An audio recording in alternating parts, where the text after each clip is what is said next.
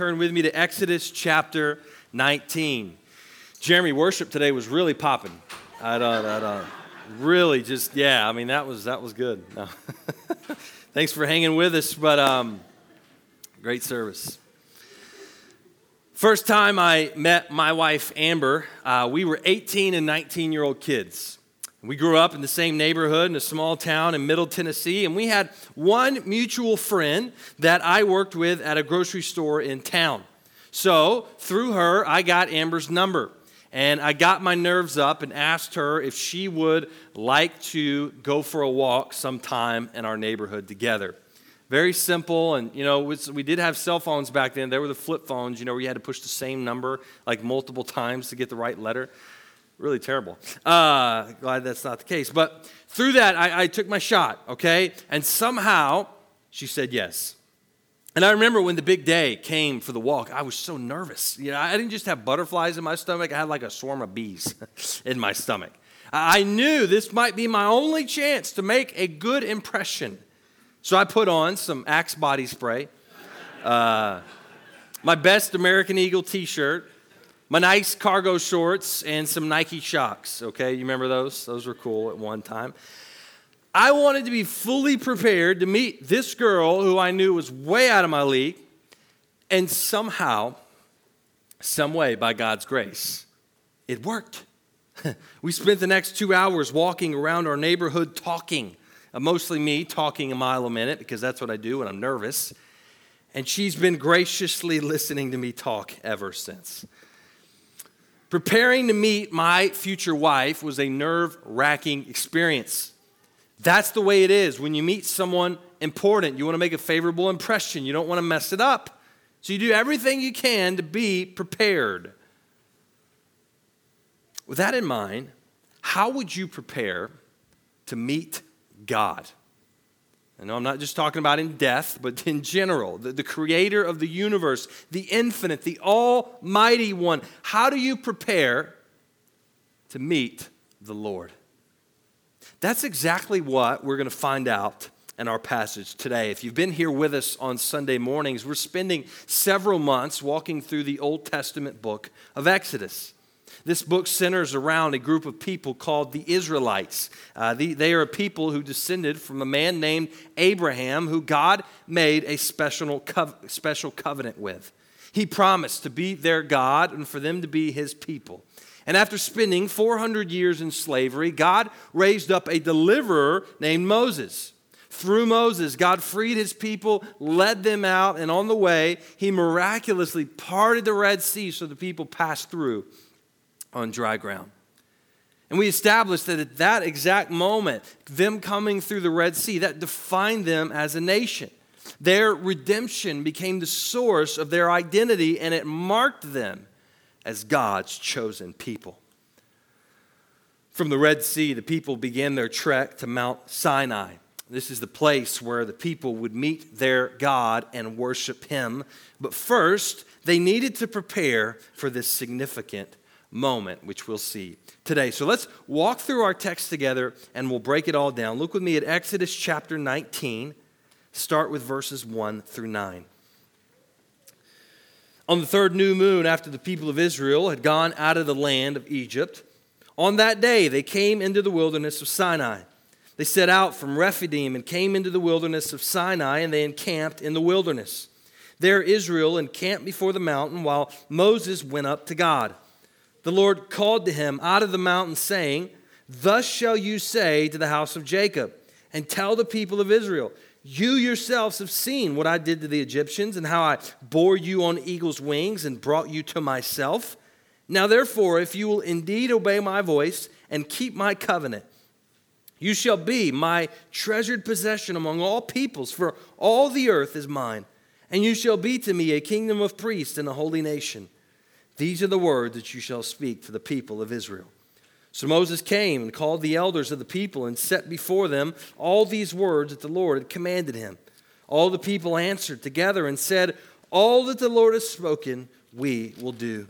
And Moses reported the words of the people to the Lord. And the Lord said to Moses, Behold, I am coming to you in a thick cloud, that the people may hear when I speak with you and may also believe you forever. Let's think first this morning about this place, Mount Sinai.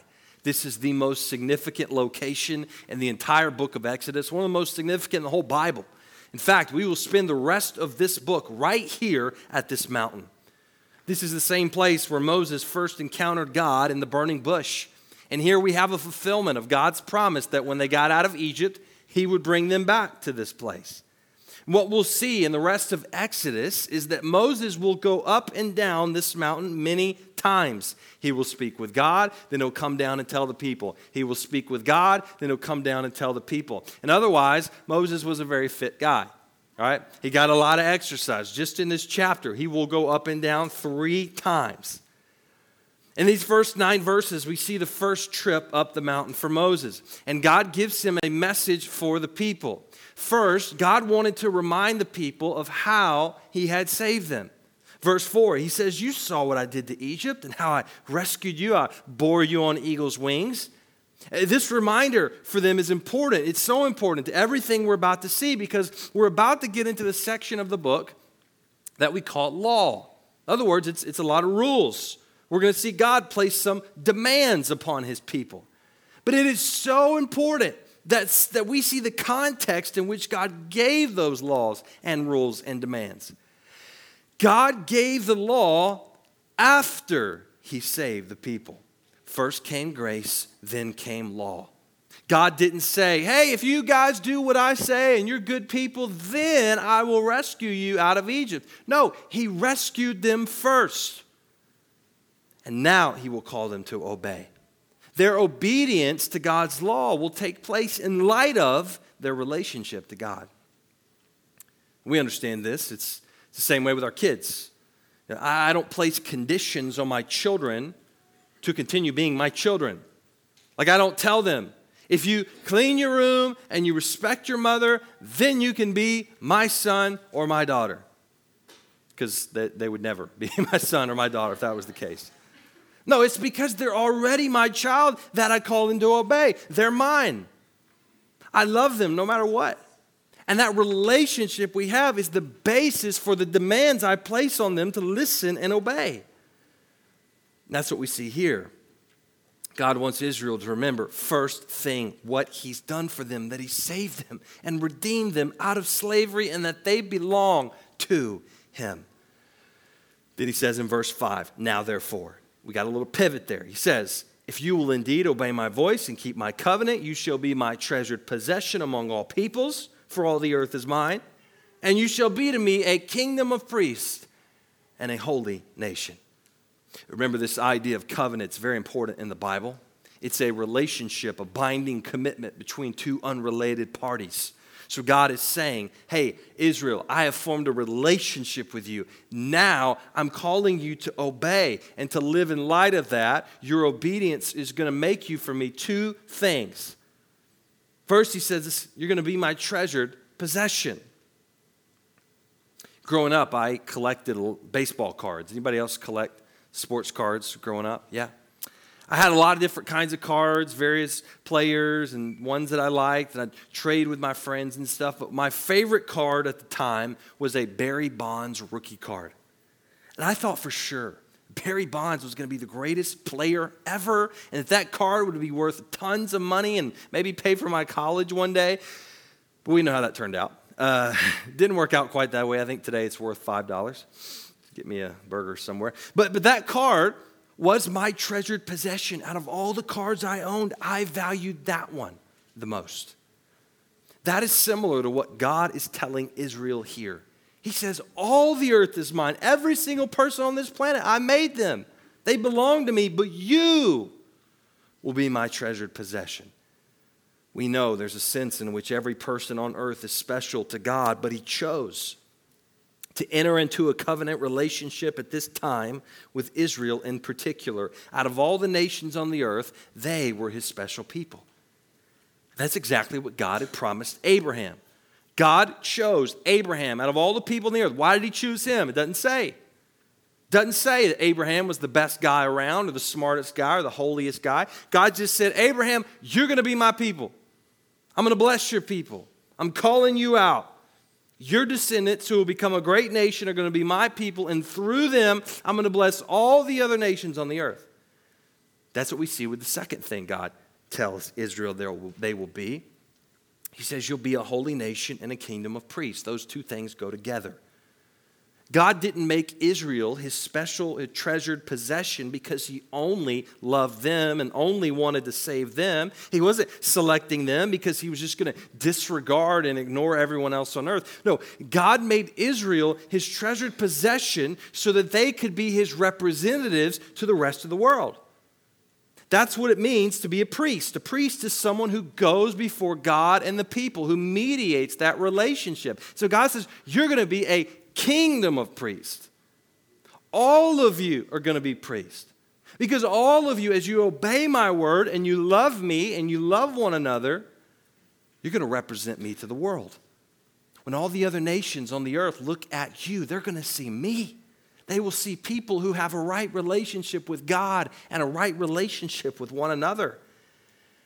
And so, through you, Israel, as a kingdom of priests, I'm going to reach and bless all the other nations on the earth. That was God's goal for the whole earth to be filled with His glory, for people from every tribe, nation, and tongue to come and worship Him. And Israel was the vehicle by which He would accomplish that. So Moses, he got the message, he took it to the people, and the people said, We will obey, we'll do it. They committed themselves to God. And Moses goes back up the mountain for his second trip in this chapter. Look at verses, chapter 19, verses, the rest of 9 through verse 15. When Moses told the words of the people to the Lord, the Lord said to Moses, Go to the people and consecrate them today and tomorrow, and let them wash their garments and be ready for the third day. For on the third day the Lord will come down on Mount Sinai in the sight of all the people, and you shall set limits for the people all around, saying, Take care not to go up into the mountain or touch the edge of it.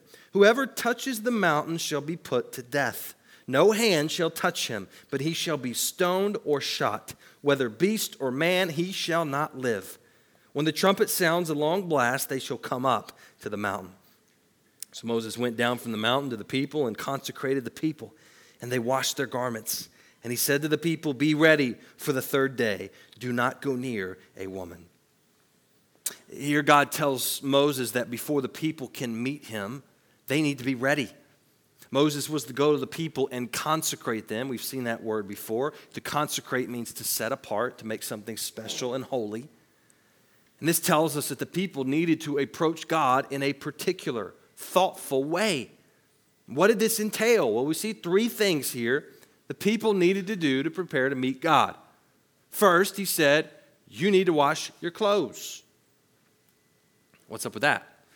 Does God care about clothes we wear, if they're stained or dirty. Well, remember, these people have been walking through the desert. No, the, the purpose of washing the clothes was to demonstrate to the people that they needed to approach God with holiness. A holiness in the Bible is often described as being clean or pure. It's pictured as washing away stains. That's what we see here. By washing their clothes, the Israelites were learning that they needed to come to God with a clean heart and a pure mind. Second, Moses said, You need to stand back. They set limits preventing the people from stepping even one foot on the mountain. And the penalty for violating that rule was so severe, it meant death instantly. Why in the world would someone die just for stepping on a mountain? Well, one thing we see in the Bible is that God and sin don't mix. God is holy. And when you try and combine God's holiness with man's sin, what you get is justice. God's justice means God must deal with sin, and the wages of sin is death. That means when a sinful person comes into contact with a holy God, they end up dead. We see that here with God's presence on Mount Sinai. We'll see it again in the tabernacle and the temple. So God was actually protecting his people by telling them not to come too close. They had to approach God with a holy fear and reverence. Third thing Moses told them to do is to abstain from sexual activity. That's the meaning of verse 15. He's not just picking on women here, but he said this so that the people would be focused Preparing to come before a holy God would require their full and complete attention. So we can see the buildup here, just, just how massive this moment was for Israel. They were preparing to meet their God, the God that had redeemed them from slavery, who had made everything. And they needed to be ready for this moment. Here is that moment. Look with me at verses 16 through 20. On the morning of the third day, there were thunders and lightnings and a thick cloud on the mountain and a very loud trumpet blast, so that all the people in the camp trembled. Then Moses brought the people out of the camp to meet God, and they took their stand at the foot of the mountain. Now, Mount Sinai was wrapped in smoke because the Lord had descended on it in fire. The smoke of it went up like the smoke of a kiln, and the whole mountain trembled greatly. And as the sound of the trumpet grew louder and louder, Moses spoke, and God answered him in thunder. The Lord came down on Mount Sinai to the top of the mountain, and the Lord called Moses to the top of the mountain, and Moses went up. Can we just take a moment, try to imagine this scene? You wake up in the morning and you hear a thunderstorm outside your tent and you hear this loud trumpet blast, and the hair on the back of your neck stands up as you realize what day it is. You hear Moses yelling, gathering all the people, saying, Come on, let's go. It's time to meet our God. And you walk out with all your family and your friends and your neighbors, and you, you take your place at the bottom of this mountain, and you look up and you see the mountain is just covered with fire, and there's smoke going up like a volcano has erupted and the ground is shaking like an earthquake, and you're terrified, and the trumpet is getting louder and louder. And then Moses speaks, and thunder answers. You don't know for sure, but you think that must be God speaking. And then all of a sudden, Moses does the unthinkable. He steps past the line and he starts walking toward the mountain and then he starts walking up the mountain and he doesn't die and he doesn't fall over. He just walks. What would you take away in that moment? There's at least two things that would come to your mind. Number one, you would think immediately that God is awesome.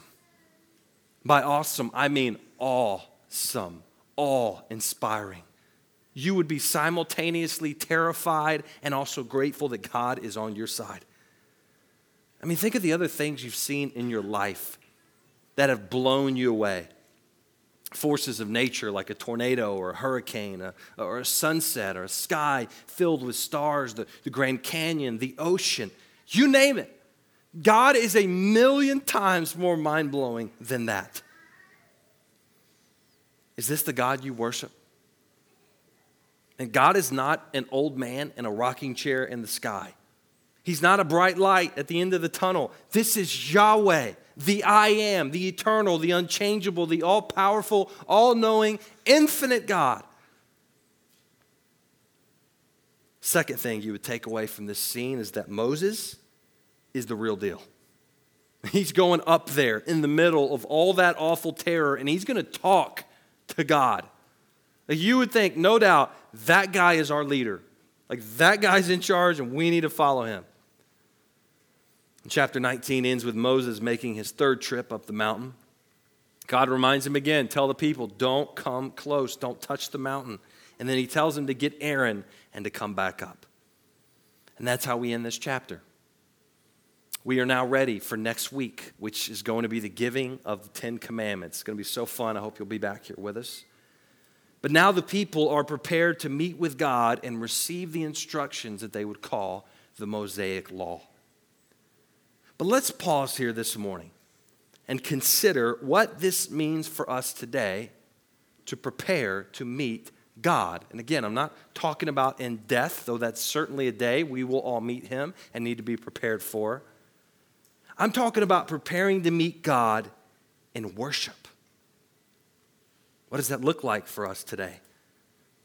How should we prepare to meet this same God of Exodus chapter 19?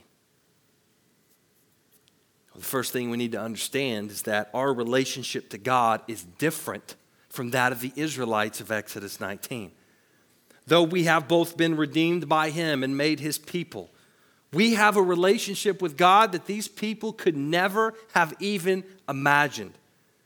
You see, this distance that Israel had from the top of the mountain to the bottom would become a normal part of their spiritual lives. That separation was the key to maintaining a relationship with God.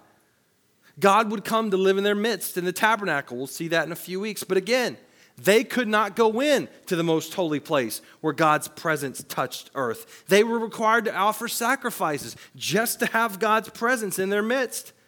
And the temple, when that would be built, it functioned in the same way. Again, no one could go into the most holy place where God was except the high priest one day a year. And there was a veil that separated the people from God at all times because of their sin and his holiness.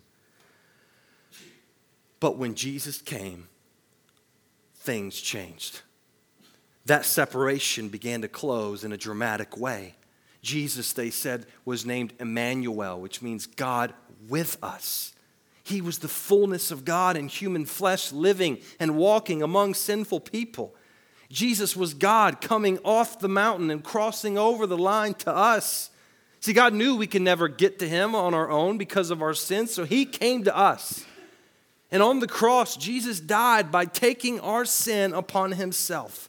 He satisfied God's justice by paying our sin debt. And the moment he died, it says the veil in the temple was ripped in two from top to bottom. That symbolized that the separation between God and man was now no more. A holy God and a sinful man could now safely be in relationship again. So, because of what Jesus did on the cross, here's what the author of Hebrews says. And I want you to look at this on the screen. I want you to notice the difference between this and what we just read in Exodus 19. This is Hebrews 10. It says, Therefore, brothers, this is Christians, followers of Jesus, since we have confidence to enter the holy places by the blood of Jesus, by the new and living way that He opened for us through the curtain, that is, through His flesh, and since we have a great priest over the house of God, let us draw near with a true heart and full assurance of faith, with our hearts sprinkled clean from an evil conscience and our bodies washed with pure water. Do you see that? We have confidence to enter the holy places. That word confidence is not a word we saw in Exodus 19. People there, they were trembling, they were terrified, but now you and me, we have confidence to come before God. Why? Because the blood of Jesus. Jesus opened a way for us through the curtain. He is now our great high priest, seated at the right hand of God, interceding on our behalf. And that concept is huge the idea of Jesus as our intercessor.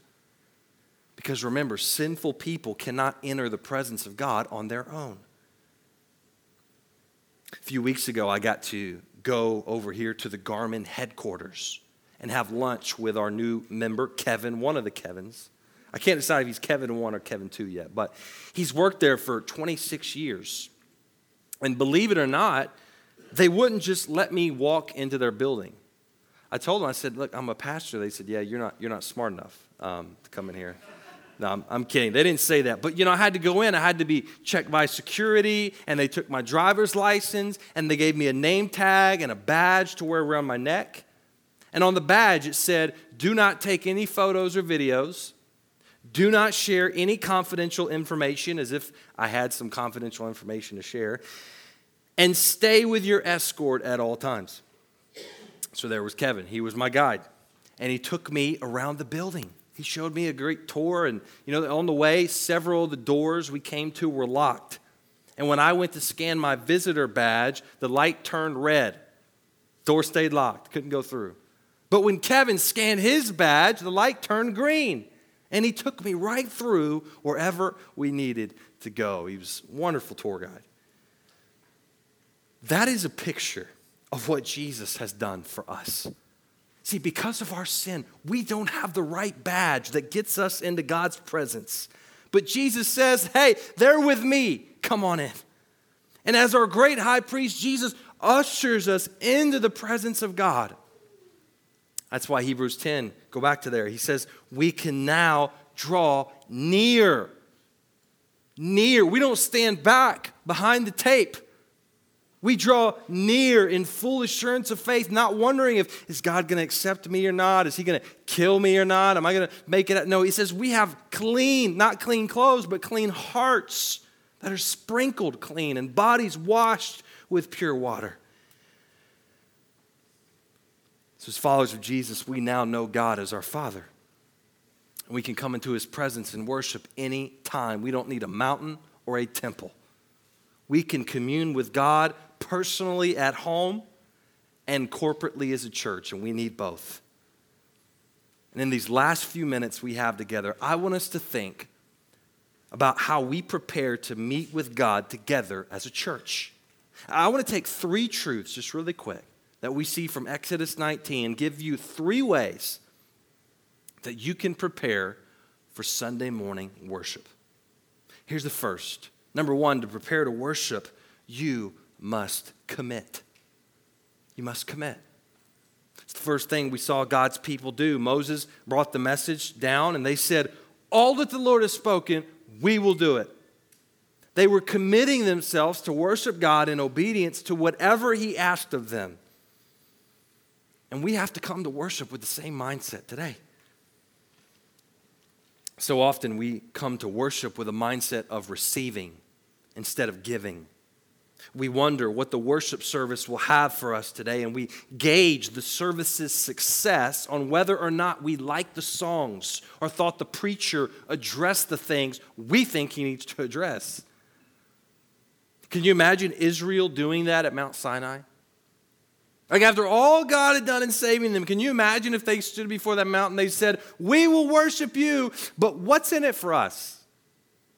What are we going to get out of this experience? Will the music be any good? Will there be good coffee in the lobby? Will you have any fun things for my kids? No, the people, they saw God in all his holiness and his power, and they realized that that was not about them. They knew the whole thing was about God's greatness and worshiping him as all creation should. That's what we must commit to do when we show up on Sunday morning. We need that mindset of, hey, I don't know what songs they're going to sing, what the message is going to be about. I don't know what God is going to do, but I'm going to receive whatever He has for me. I don't want anything else. I just want God. So before I ever even step in the door, I commit myself to you, Lord. Whatever you have for me today, I want it. Here's the second thing we need to do on Sunday mornings. Number two, you must prepare. We got to prepare. It's the second thing Israel did. They spent two days preparing themselves before they would meet with God. They were to ensure that nothing would get in the way or distract them from Him. Is that the way you approach worship on Sunday morning? I think for many of us, and I include my family in that, it's often the opposite. We spend Saturday morning running wide open from sports events to get togethers to errands to yard work. We stay up late Saturday night. We sleep in a little on Sunday morning. We drag everyone out of bed, eat something really quick, scream at each other in the car, whip into the parking lot, and barely make it in the door on time. And then we sit down in our seat and we say, All right, God, I'm here to worship you. and how does that go? Again, I'm speaking from personal experience. It takes intentional effort by me to focus my heart and my mind to worship God. Like, I can't phone this in. When I expend all my energy on everything else and then I come in here on Sunday and I just give God my leftovers, I miss what God has for me. So I want to challenge you to think seriously about what it might look like for you to, pre- to begin preparing for Sunday worship on Saturday. A pastor I follow, he always says this. He says, Sunday morning church is a Saturday night decision. Can't wait till Sunday morning to try to figure it out. You got to start on Saturday. You got to get home early Saturday night. Get in bed on time. Set your clothes out. Pick out your breakfast. Don't let Satan use anything to derail you. And then give yourself enough time on Sunday where you can turn off the news and put away your phone and just enjoy the morning. Meet with God, focus your heart, and then get here early enough where you can serve and fellowship and prepare to worship. And once we've committed and prepared, here's the third and last thing we need to do. Number three, you must behold. This was the final thing we saw of Israel in this passage. Israel beheld the greatness of God and they were changed. That's what worship is. It's simply to behold God in all his glory and be changed by him. And again, this is a mindset. We don't show up to church looking to make God happy or to get a gold star for the week. We don't show up to check a box or to please a spouse or a mom or dad. And we don't show up because, oh, that's what good people do. That's what we've always done. That's just what we do. We come to church because we've been radically saved by Jesus. We already have His grace and mercy and love because of what Christ has done, and we show up because where else would we be? We worship not out of obligation, but out of delight, for this is what we were made for. We need this reorientation every Sunday where we take our heart and we say, okay, this is what it's about. This is what it's about. This is why I exist. This is what's truly important. So this morning, as we stand here, not at the foot of a mountain looking up, but right here in God's presence, seeing the glory of God in Jesus Christ, having a personal relationship with Him through His Son. Are you prepared to meet God? Are you prepared to behold Him in worship? Don't miss this opportunity. Today may be the last day we ever get to do this right here. Would you bow your head with me?